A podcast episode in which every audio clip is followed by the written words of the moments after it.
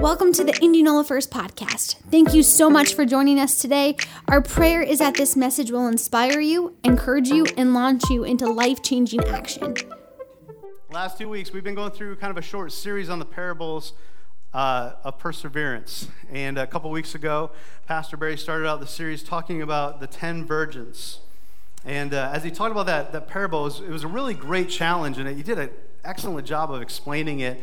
Um, remember, he took us back into the Jewish customs of what marriage in the Jewish world looked like, and he, he talked about the correlations between that and the parable. And, and I don't know about you, but that made that parable just come alive to me um, when he preached it like that. And he, uh, he encouraged us to be ready for Jesus' return and to. Um, to be prepared with the Holy Spirit. Remember the oil representing the Holy Spirit. Persevere in the Holy Spirit so that when Jesus does come back, we're ready to go. And then last week, he talked about the parable of salt, if you remember that. And he did an awesome job of. I, these two messages have been great. I don't know if you've loved them, but I've absolutely loved these two messages.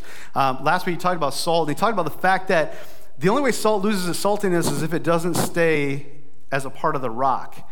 When the rock is there, then when, when, when the salt stays onto the rock or close to the rock, that's where it has saltiness. If it gets away from that, it loses its saltiness. So I don't know if you've enjoyed those, but I've really enjoyed those. Today, we're going to be taking a look at a parable, actually, uh, that is not very far away from the parable of the talents, or the, the vir- 10 virgins is right after, and it's called the parable of the talents. You might have heard this parable before. It's in Matthew chapter 25, I believe. Matthew chapter 25, verses 14 through 30. So if you want to, if you got your Bible this morning or maybe got your phone with your app, go ahead and get that out and just kind of get that ready to go. I'm not going to quite go there yet, but we're going to. So go ahead and get that out and, and be ready with that. But before we go there, I want to share with you an experience I had when I was 15 years old. When I was 15 years old, uh, I had a friend, and actually it was Pastor Barry's sister, his youngest sister, Karen. Uh, she was friends with us because she would come and he would invite her to do youth group things with us, and we were about the same age. And she had invited my friend, my best friend, and I to watch her in her play in the town of Slayton, Minnesota.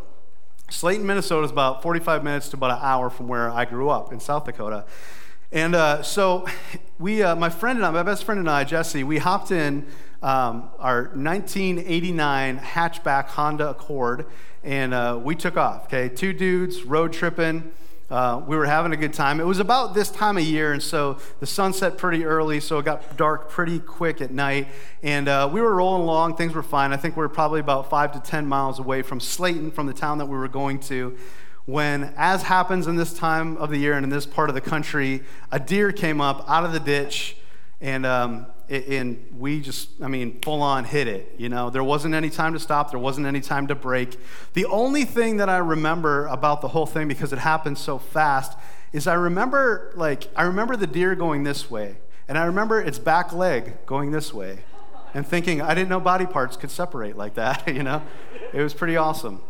Never did find the deer, never did find the leg, um, but I remember seeing that. You know, that, that car is so low to the ground, it just hit it and it just went shoo right over the top of the car. It was pretty awesome. So we got out of the car, and uh, you know the, the radiator was hit. The front was really smashed up. It wasn't drivable, and we uh, we pulled over to the side of the road. We got out of the car. This is pre cell phone days, right? So we got out of there, and we were looking at the car, and we were in utter shock, and we were mortified. Not mortified that we had just um, crushed a car, but mortified because that car didn't belong to me, that car didn't belong to him, it belonged to another one of our friends. And mortified because I never told my parents that we were borrowing that car. I just told them I was going with my friend Jesse, so they assumed that he was driving. And he told his parents that he was going with his friend Jared, and his parents assumed that I was driving. And the, the person that, the third party that we, that we borrowed our car from, his friend, our friend Nathan, he didn't tell his parents that his car was being borrowed that night. And so it put us in a bit of a predicament, as you can imagine. And uh, long story short, I mean, everything turned out okay. Pastor Barry, actually, I was in his youth group at this time, um, and he happened to be visiting his parents. And so we were able to get a hold of him. We spent the night at his parents' house. We towed the car back to South Dakota, and uh, we had to fess up to our parents, and then we, you know, paid the money and got the car fixed. But I was a steward. There, there's a biblical term for this a churchy, uh, not, maybe not even biblical, like a churchy term we call steward, being a steward of. I was a steward of that car, okay? It was not my possession. I did not own it. I was given it to take care of. And I was given it with the understanding that I would bring it back in the same condition, and my friend probably hoped with a little more gas than which he gave it to me in. Obviously, that wasn't the case, right? Um, I was not necessarily a great steward of my friend's car. Was, he gave me stewardship over his car, and I, I crushed it. I mean, I literally crushed it. Okay, I literally crushed his car. The parable that we're going to be looking at this morning, there was an individual who entrusted his wealth to three different stewards. Let's look at the story. It's found in Matthew 25, as I said before. We're going to start with verse 14. And we're kind of just going to work our way through the story this morning and, and kind of stop at different points and talk about it. Matthew 25, chap, I'm sorry, chapter 25, verse 14 says this For it will be like a man going on a journey. I want to stop right there, okay? Um, what is it? For it will be like a man going to journey. What is Jesus talking about here? Well, this is a succession of three parables on the end times. The first one is the ten virgins, which we talked about a couple weeks ago. This is the parable of the talents. And then there's one called the sheep and the goats right after this. It's a succession of parables on the end times because Jesus' followers said, Jesus, tell us about the end times in Matthew chapter 24. And so Jesus is answering their question by telling them stories about the end times. And he's using a parable. And if you don't know what a parable is, a parable is a story meant to convey convey a spiritual point. Okay? It's not to be taken literally, but it's to convey a point. So, so the it in this in this story that he's talking about, for it will be like a man going on a journey. He's talking about the, the kingdom, the coming of the kingdom of God. So he's talking about the kingdom of God when it comes to this earth. So he says, For it will be like a man going on a journey, who called his servants and entrusted them his property. Okay, let's stop there. A couple of characters we need to introduce. Who is the man going on a journey? Well, the man going on a journey is Jesus. Unbeknownst to his disciples at the time, Jesus was actually sharing with them the future and what was going to happen. And they didn't know that he was going to die, be resurrected, and then ascend to heaven. But he was telling them it will be like a man going on a journey. He was the man, it's Jesus. Um, who are the servants in this parable? Well, they're, they're servants. How, how many here are servants of Jesus? Okay, that's us. So we are the servants. Jesus is the man going on a journey. Um, and so he entrusted his property to these individuals. And before we go any further in the story, we need to like we, we need to get something straight in our minds. Psalm 24 1 says, The earth is the Lord's and everything in it. The world and all of its people belong to him. What does that mean? That means that everything that you can see in this room with your eyes, or you can see anywhere that you go in this world, belongs to the Lord. We're talking peoples, we're talking animals, we're talking every single thing that you see belongs to the Lord. Is it yours? No, it's God's. The earth belongs to the Lord, and it's everything in it belongs to Him. It comes from Him, and it belongs to Him. So that makes us stewards of God's stuff, right?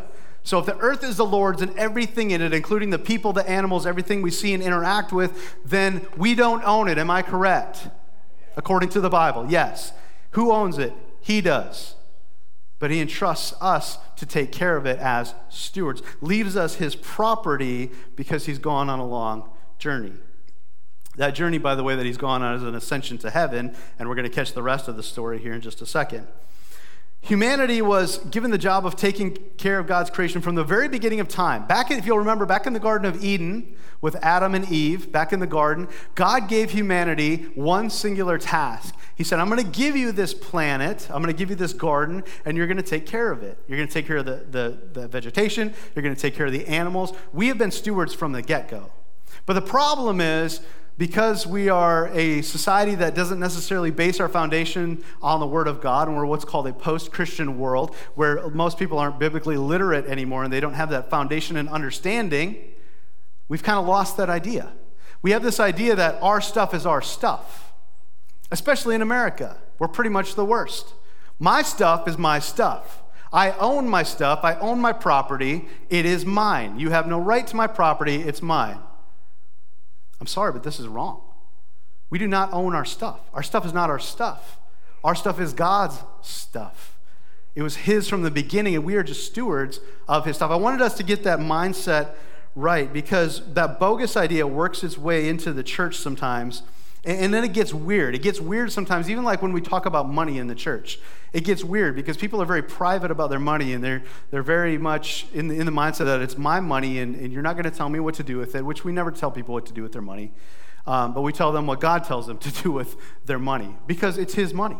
And even when we do things like tithe, and I talk about this sometimes when we tithe, tithing and giving, when we give to the Lord financially, I'm talking about money that's something that we do, and part of the reason that we do that is so that we understand that perspective of this money is not mine. And we give a first. First 10% is what we give. It's, it's called the tithe. Okay? We give that first because, again, it tells people that, hey, guess what? It's not our money. It's not ours to do what we want with, it's the Lord's. Let's keep going. Matthew 25, 15 through 18. To one he gave five talents, to another two, to another one, to each according to his ability. Then he went away. He who had received the five talents went at once, traded with them, and he made five more talents. So he also, who had two talents, made two talents more. But the one who had received the one went and dug in the ground and hid his master's money. Let's stop there for a second. Whoops, let's stop there for a second. What is a talent? Well, a talent is a measure of money, okay? It's a lot of money. In fact, scholars believe that a talent is actually like a lifetime wage, basically. Like whatever, what a person could typically earn in a lifetime, that's like a talent. It's a lot of money. Um, that's not what this parable is about. It's not necessarily about money, but that's what a talent is if you're curious and you want to know what it is. It's not a talent like a gift or an ability, but it's, it was actually a sum of money. Some, some of the Bibles translate it bags of gold. It was like bags of gold. So, so the, the, uh, the man who goes away gives these guys a job to do. Is that correct? He gives them a job to do. He, he says, here's, here's the stuff. Take care of my stuff. He gives them a job to do. I want you to know if you're in this room this morning and you've given your life to Jesus Christ, you have a job to do. There's more to life than just getting saved, going to church, going about your life until Jesus comes back. That's, that's, that's not Christianity. That's not a, being a follower of Jesus. You can't just say, I'm, I'm just, okay, I got my salvation. I gave my life to Jesus. I'm going to do my thing. I'm going to come to church every single Sunday, or I'm going to come to church whenever. Uh, but uh, for the rest of my life, I'm just going to, I'm going to give God this part of my life, and I'm just going to live the rest of it. That's not discipleship. That's not following Jesus. That's not, that, that's not how God intended us to live. He's got a job for us to do. And if you're in this building this morning and you have breath and you've given your life to Jesus, you have a job to do. You have a calling on your life that God has given you, that He's placed in each and every one of you. Regardless of your resources, your finances, regardless of your place in life, regardless of your health, regardless of all the things that limit people, you have a job to do. You have a calling on your life. Maybe you walked into this place and you feel incredibly insignificant. Let me tell you, you're not. You know why? Because God trusts you enough to give you a job to do while you're on this earth. How awesome is it that the God that created the heavens and the earth and the universe thought it was thought it, thought you were good enough to be able to have a job? There's a lot of people that won't give me a job. right? The God of the universe, though, He's given me a job, and He's given each and every one of you that walked into this place this morning a job. You are not insignificant.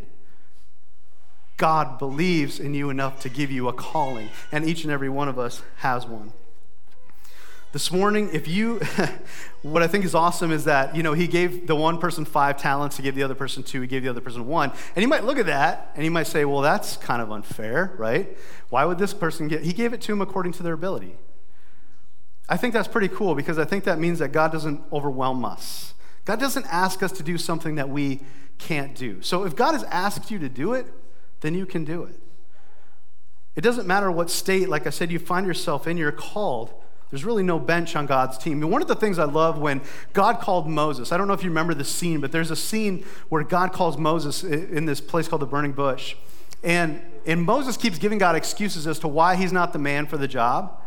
And God t- tells him at one, one point, God tells him, because Moses said, what if, I, what if I go and they don't believe me?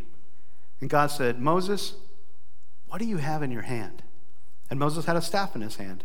And God did miraculous things from, through that staff. He had him throw it down on the ground. It became a snake. He grabbed it as a snake and it became a staff again.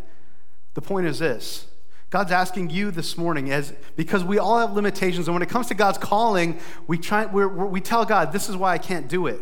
But God's asking you the question because, because we say things like, I don't, I don't have the money to, to do great things for you, Lord. I don't have the ability. I don't have the ability to speak. I don't have the ability to, to do all the things. All I see these other people doing. I'm not Steven Furtick. I can't just go out and preach a message like that. I can't just speak eloquently. I don't have the, the connections to, to do whatever, what great people of God do. God's asking you, yeah, but what do you have in your hand? What do you have in your hand? What can you do? Because whatever you can do and whatever God has given you, He can do miraculous things through those things, can He? He doesn't need something great. He just needs someone who's willing and says, Yes, God, I will give you myself. I will give in to my calling. I'll let you do whatever you want to do through me. I started thinking about this as I was writing this message. What if, what if you found yourself and you woke up this, this morning and you were, you know, a person who was paralyzed from the neck down? And you couldn't feed yourself and you couldn't dress yourself and you couldn't bathe yourself, you couldn't even go to the bathroom on your own, and you couldn't do anything, what's in your hand? You can pray, right? If you can think, if you can breathe, you can pray. So I started thinking, I mean, like the person who is the most incapacitated, that person that we can think of in this world, can still do something and still has a call in their life as long as they're drawing breath. So, as long as you're sucking air this morning, you've got a purpose. If you're at home this morning and you're watching us online this morning, and you, maybe you've been home for a long time and you're starting to feel really discouraged that you can't be used, let me tell you something. If you're home this morning, there are things that you can do. Even if you can't go out because of COVID, you can pray. You can make phone calls and encourage someone. You can send a card. You can bake a cake. I don't know. You can bake stuff. There's things that you can do where you're at. Think about those things. Don't let yourself get worried about what you can't do. Think about what can I do? What, what's in my hand that I can use this morning? We all have a calling. Matthew 25, 19 through 28. Let's continue with the parable. Now, after a long time, the master of those servants came and settled accounts with them. And he who had received the five talents came forward, bringing five talents more, saying, Master, you delivered to me five talents. Here, I have five more talents. His master said to him, Well done, good and faithful servant. You've been faithful over a little. I'll make you faithful over much. Enter into the joy of your master. And he also who had the two talents came forward, saying, Master, you delivered to me two talents. Here, I've made two more. His master said to him, Well done, good and faithful servant. You've been faithful over little. I'll set you, I'll set you over much. Enter into the joy of your master. He also, who had received the one talent, came forward, saying, Master, I knew that you're a hard man, reaping where you did not sow, and gathering where you, did not scatter seed. So I was afraid, and I went and hid your talent in the ground. Here, you have what is yours. But his master answered them, You wicked and slothful, lazy servant, you knew that I reap where I have not sown and gather where I scatter no seed. Then you ought to have invested my money with bankers, and at my coming I should have received that which was mine with interest. So, ta- so take the talent from him and give it to the one who has 10 talents. Okay, so what happens here in this little section that we read? So the master comes back and he asks for an accounting from the servants for the money that he gave them to be in charge of. What does that tell us? That tells us that, number one, Jesus is coming back, and he's going to ask for an account for the things that he gave to us to accomplish his purposes and his task. And we're going to have to answer for the things that either we did or we did not do with the things that he gave us. But the question maybe that you're asking is okay, I, I know what talents are, they're money, but what do the talents represent in this story? Right? What do the talents represent in this story? Well, the talents represent the resources God gives us to do what he's called us to do. And what are those resources? Let me break those down for you a little bit this morning. Our resources come in the way of material things, stuff. Okay, we have cars, we have houses, we have uh, land, maybe we have furniture, we have you know all the stuff that you have. You have your cell phone, you have your clothes, everything that you have is a resource that God has given you that you can use to reach other people for Him or to accomplish your purpose that God's called you to.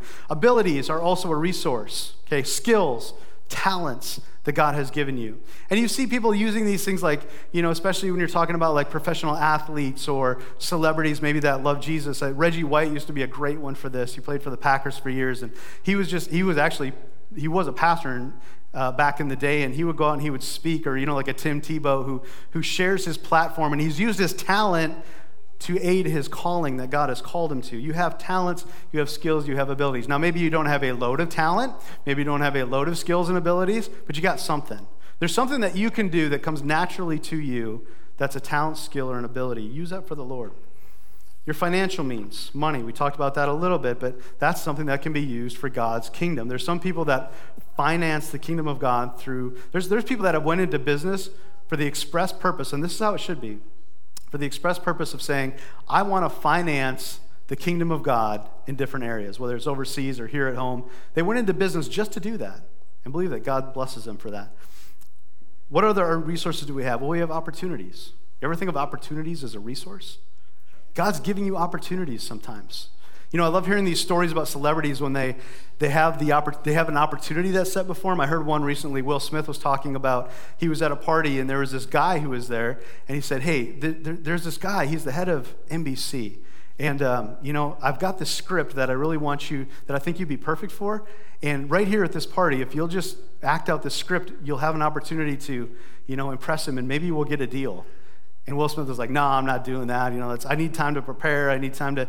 And the guy's like, this is the opportunity we have right here and now. We're not going to get another meeting with this guy. So they cleared out the furniture, they did the scene, and that's how he got the Fresh Prince of Bel Air. Opportunities. God gives you opportunities every single day every single day, and they're a resource. They may be for great things, they may be for small things, but God gives you opportunities. Don't waste your opportunities. What other resources does God give us? He gives us the resource of people. I don't know if you've ever thought about people as a resource, but people are a resource that God has given you. Your friends, your family, maybe if you're a business owner, your employees. What do the good servants get commended for in this story? They got commended because they invested the money, right? They made good investments. And as that translates to people, and you think about investing, there, there are ways that you can make investments in people all of the time. One particular place that's a great place to make your investment, and you're pretty much going to whether you want to or not, but you, you know, at the end of the day, it comes down to this it, there, there's no greater influence you're ever going to have in another person's life. No person you're ever going to influence to look more like you than you are being a parent. I want to camp here a little bit this morning because we took some time to dedicate some children to the Lord. So if you give me a little bit of grace this morning, I want to camp here and I want to talk to parents for just a second. And if you're not a parent in this room this morning, that's all right. Maybe you will be someday. Or, uh, you know, if you're not a parent, just, just give us some time here. I want to talk to parents because I think it's important because so many of us are. How can you make good investments? Like, the guys who had the, the five talents and the two talents, they made good investments and they doubled their investment. How can you make good investments in your children or in your kids? There's a few different ways. If you're taking notes, this is a great place to write some notes down this morning. Number one, I think you can do that by being intentional. If you're going to make good investments in your kids, be intentional. Proverbs 22, 6. I already read it in the dedication, but I'm going to repeat it because it's a good verse. Train up a child in the way he should go, he or she, and when they are old, or when he is old, he will not depart from it. Train up a child in the way he should go. This verse says it all. You should train your children. I don't know if you've ever trained for anything in your life, but I've, uh, I've trained for road races before in my life. And I remember one particular half marathon that there was a bunch of youth pastors in South Dakota, which is where I was living at the time. And we got together and decided, hey, let's do a half marathon. And so I started my training probably about three or four months prior. And uh, you know, you start small, and then every week it kind of grows and grows and grows and grows and grows until you get to the race. Until you get to like a couple weeks before, where you're running pretty much the distance that you're going to be running for the race. You're running like 13 miles, or maybe 11 or 10, 10 miles on your long runs. Um, and so we had a, we, we'd encouraged our youth because it was a fundraiser for Speed the Light. So we encouraged our youth to run with us. And I had a group of about three kids. And initially they were really excited. They started their training. I gave them a whole training plan, and they started off doing it. And then um, I hadn't heard from them for a long time on this on this race, and I hadn't really followed up with them. I just you know assumed that they fall, fell off the wagon and they weren't doing it. Well, we the town I was living in Sioux Falls, which is about an hour from where the race was in my hometown of Brookings, and so we had uh, gone down that day to go to the race, and all of a sudden these three youth just show up out of nowhere. I was like, guys, that's awesome! You're doing the race. I was like, I didn't even know you guys were training, and they were like, well, we we we aren't. We didn't. I was like, you're gonna run 13 miles and you haven't done any training? And they're like, yeah, yeah, I'll be fine, be fine, be fine. No problem, no problem, no problem. And uh, they came in dead last, all three of them. And they were dog tired. And they were like, you know, and these guys are like 16 years old, so they don't really have an excuse, but they were dragging in. And the first thing they were saying was, I'm going to go get some Cold Stone. I'm getting Cold Stone ice cream today. That's it. I'm just doing it. They were, they were dead because they hadn't trained. They hadn't been intentional about training for their race. They just showed up and thought it was going to happen. But I think we so many times as parents, there's so many things in our life, and parenting is one of those places where we don't be intentional and we don't train our kids. We just kind of let things happen and we kind of work on our defaults. And a lot of us were, grow, were raised in homes where those defaults were not such good things, but those are the things that we go back to because that's what we know. And we have the same patterns that happen generation after generation after generation. But if you're going to be a good, if you're going to make good investments in your kids, train your children, be intentional about raising your kids. Read books. There's a great book called Loving Your Kids. There's a wealth of Christian books out there on parenting, a wealth of them. And I'm sure there's a lot of great ones. One of my favorite is Loving Your Kids on, Loving Our Kids on Purpose by Danny Silk is an excellent book. We teach it in this um, church from time to time. It's just excellent. Um, another one kind of like it called Parenting with Love and Logic. But you can get on Right Now Media. For those of you that aren't on Right Now Media, um, we pay a lot of money so that you guys can access Right Now Media, and it's like a, a, Netflix for Christian Bible study. I mean, there's just hours and hours and hours of teaching and discipleship on every kind of subject subject you can imagine. You can get it on your Roku device, and uh, like we have a channel on a Roku, and it just opens up, and there's tons of them. If you don't have Right Now Media, get on get on Right Now Media. See Pastor Bryce or myself. Give us your email, and we'll get you hooked up with that. But you go on there, and there's a bunch of parenting stuff that's just excellent. Go on and watch it. Be intentional about training training your kids. Don't just pinball through your parenting years. Be intentional. Second way you can make good investments in your kids is by living out your priorities. Put your kids in the right spot. Not physically in the house, but put your kids in the right spot in your home as it comes to priorities. Your kids should never, ever, hear me, parents, never, ever, ever should they come between your relationship with God or your relationship with your spouse. Those are more important than your kids. And in this day and age, it's almost hard to hear someone say that, but it's true. Your kids should never, ever, ever be the center of your home.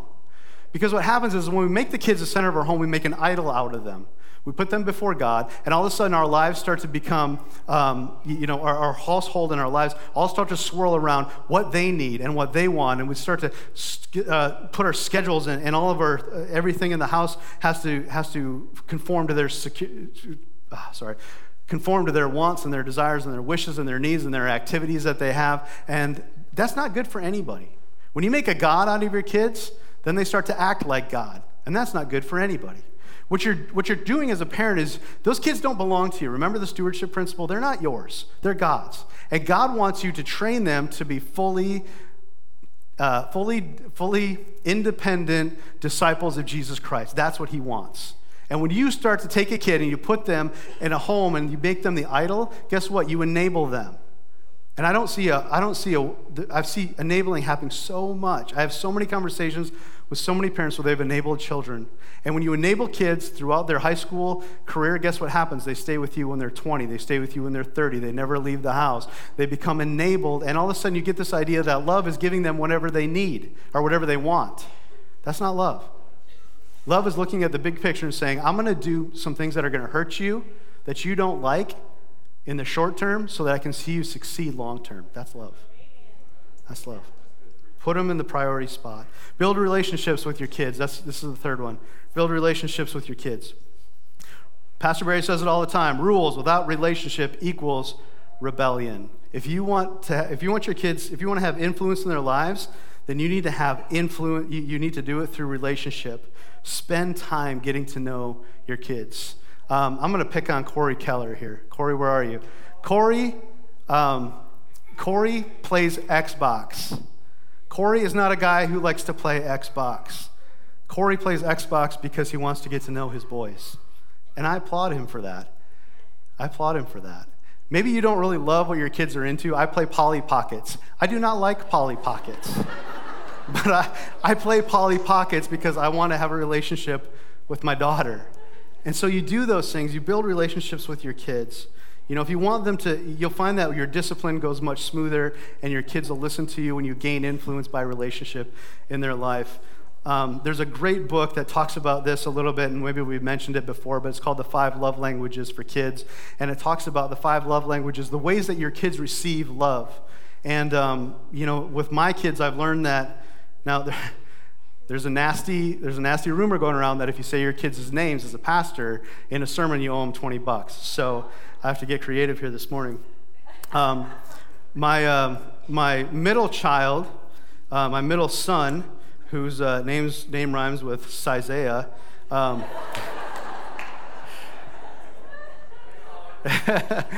he is one, one of the five love languages is, is uh, physical touch.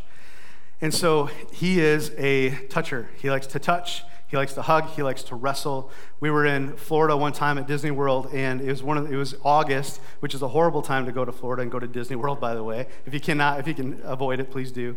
But we were in line for a ride, and it's you know one of those muggy. If you've ever been to Florida, it's a muggy, 100% humidity days, 98 degrees, and we were in a line, and there was no fans, and it was just I mean we are all about ready to pass out, literally.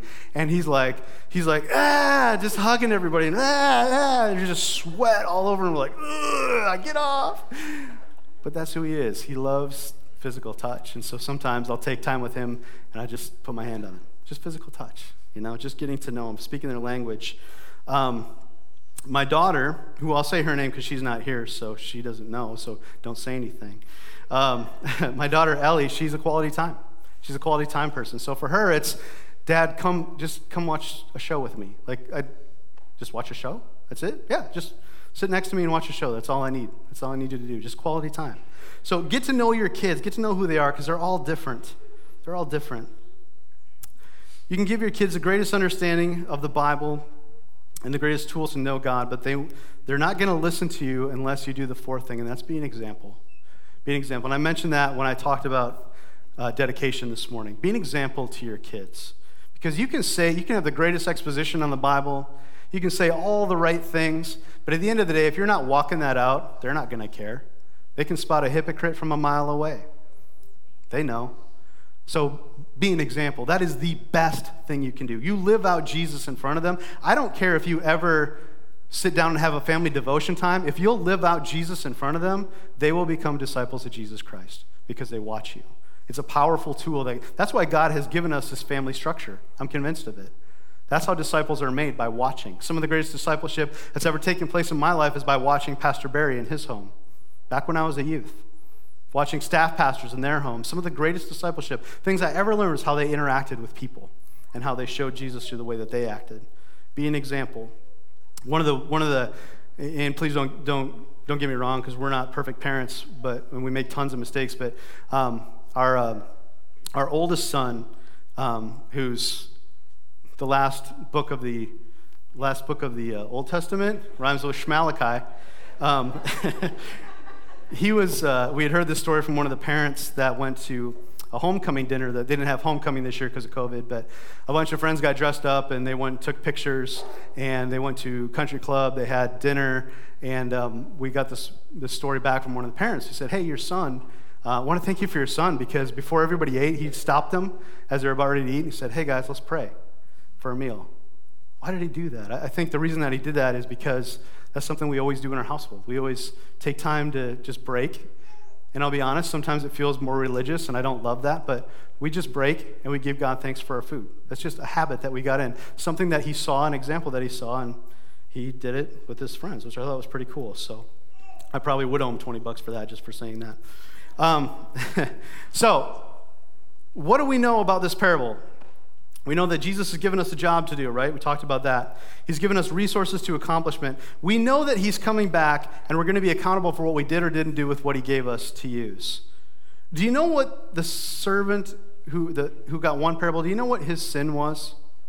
Verse 26 tells us. I never had saw this before in this, in this parable. I mean, I saw it, but I hadn't really zeroed in on it. You know what his sin was? It tells us right there in verse 26. It says he was lazy says, You wicked and lazy servant. In verses 16 and 17, if you go back in the parable, we see that the servant with five talents and the servant with two talents, or it said the servant with five talents went out at once. Went out at once. Didn't waste any time, didn't wait till later, but went out at once and went to work, making that money work for him. And it said, likewise, the second one did the same. So the second one did the same thing, didn't wait, but went out at once and made that money work for him. We don't exactly know what the wicked servant's motivation was in bearing the money. Now, he claims at the end, he says it's out of fear. But I think it's kind of interesting because as you look at the way the master responds to him, I feel like the master is calling him out on his. I, I don't think that was true. I think the master was calling him out. And this is kind of just my opinion on, on, the, on the verses I look at it. But I think the master, call, we know he calls him out for being lazy. So the, the the idea that he was doing it out of fear, I think the master was saying, no, you weren't doing it out of fear. You were lazy. You're a wicked and lazy servant. I don't know, maybe he thought, this, this guy who had the one talent, maybe he thought he had more time until his master returned. I mean, that is the whole premise of all of these, these parables, is that people, like the ten virgins, they thought they had more time, but they didn't because Jesus returned when they didn't expect him. So maybe he thought he had more time until the master returned. The parable says the master had been gone for a long time. How many know Jesus has been gone for a long time? It's been 2,000 years. A lot of people have thought they were going to see his return and haven't yet seen it. That doesn't mean he's not coming back, he's waiting. There are Christians out there who have gotten lazy, I believe, in their callings because they think they have plenty of time to just live their lives. I think they have lots of time. I got lots of time. I got all the time in the world. Well, there's two things that could happen. Number one, Jesus could come back at any time. No prophecy needs to be fulfilled. Nothing needs to happen biblically. He can come back anytime. And then number two, you don't know how long you have. You could walk out of this building today and you could be gone. You could get hit by a car on your way home. That's a great thought, Pastor Jared. Thanks for leaving us with that. It's true. Jesus is coming back, guys. And on that day, it will not matter how much money is in your 401k. It won't matter how many followers you have on social media. It won't matter how many trophy antlers you have hanging on your walls. It won't matter how many square feet are in your house. It won't matter if you're varsity, JV, or all state. It won't matter what brand of car you drive. And it won't matter how many people know your name. The only thing that will matter on the day that Jesus comes back will be did you accept him and what did you do with what he gave you to use? That's all that's going to matter. That's it. So don't get lazy in your calling. Look with that perspective and look with those eyes because that's what's the most important. Maybe the servant wasn't just, maybe it wasn't about uh, the fact that he thought he had more time. Maybe, uh, maybe he meant to do more with the money, but he got distracted. Maybe it wasn't just that he just neglected it. Maybe, I don't know, maybe he got distracted. I don't know. Don't allow yourself to get distracted. We live in a nation that's easy to get distracted in. We got lots of extra time. We have so much entertainment at our fingertips, it's ridiculous. I mean, there's a new streaming channel, I think, that comes out every single week, it seems like, you know, just to be able to do it, just so that you can be entertained. And, and not that entertainment's a bad thing. I'm fine with entertainment. I have no issues with most of it. Just don't want you to get distracted because there's so many things that we can get distracted doing. It's really easy to get caught up in things. It's easy to get caught up in the political scene. Don't do it. Don't do it. Jesus didn't call us to have the right political opinions. You've been called to the kingdom of God, and the kingdom of God the kingdom of God is it's not a democracy, it's a theocracy. The kingdom of God, the way the, the, let me say this way. The way the kingdom of God influences is not by votes. Because here's the thing, and I've talked about this a million times. You can get the right people in the right offices voting the right way. But then the next term, you get the wrong people in the wrong offices voting the wrong way, and what happens? It goes right back to the way it was. We've seen it happen a million times. The way that God has prescribed us to change the United States of America is for us to witness to one person at a time.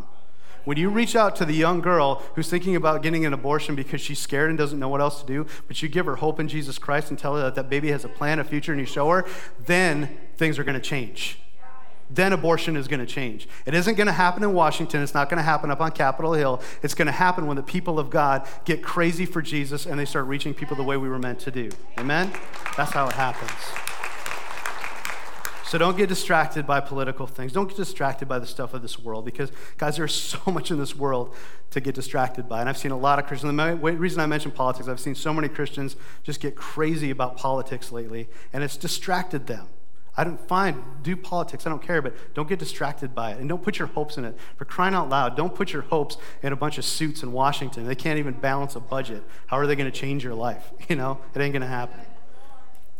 Don't allow yourself to get lazy or distracted, church. This, this, we call this pers- parables of perseverance. And the idea here is that you need to persevere in, the, uh, in, in your calling, essentially. You need to persevere in your calling. That's the whole idea of this entire thing. But how do you do that? How do you persevere in your calling when there's all these other things around you that are trying to get you to do other things? And you live in this world where you see the physical and you interact with the physical and you're getting bombarded day in and day out by ideals that don't match the Word of God. How do you persevere in that? Here's how you persevere in that you live for the next world, and that keeps your focus in this world. Live for the next world, it keeps your focus in this world. When you keep your focus on heaven, if the, the, if the man with the one talent would have kept his focus on the fact that his master is going to return, he would have done some different things with that talent, I'm pretty sure.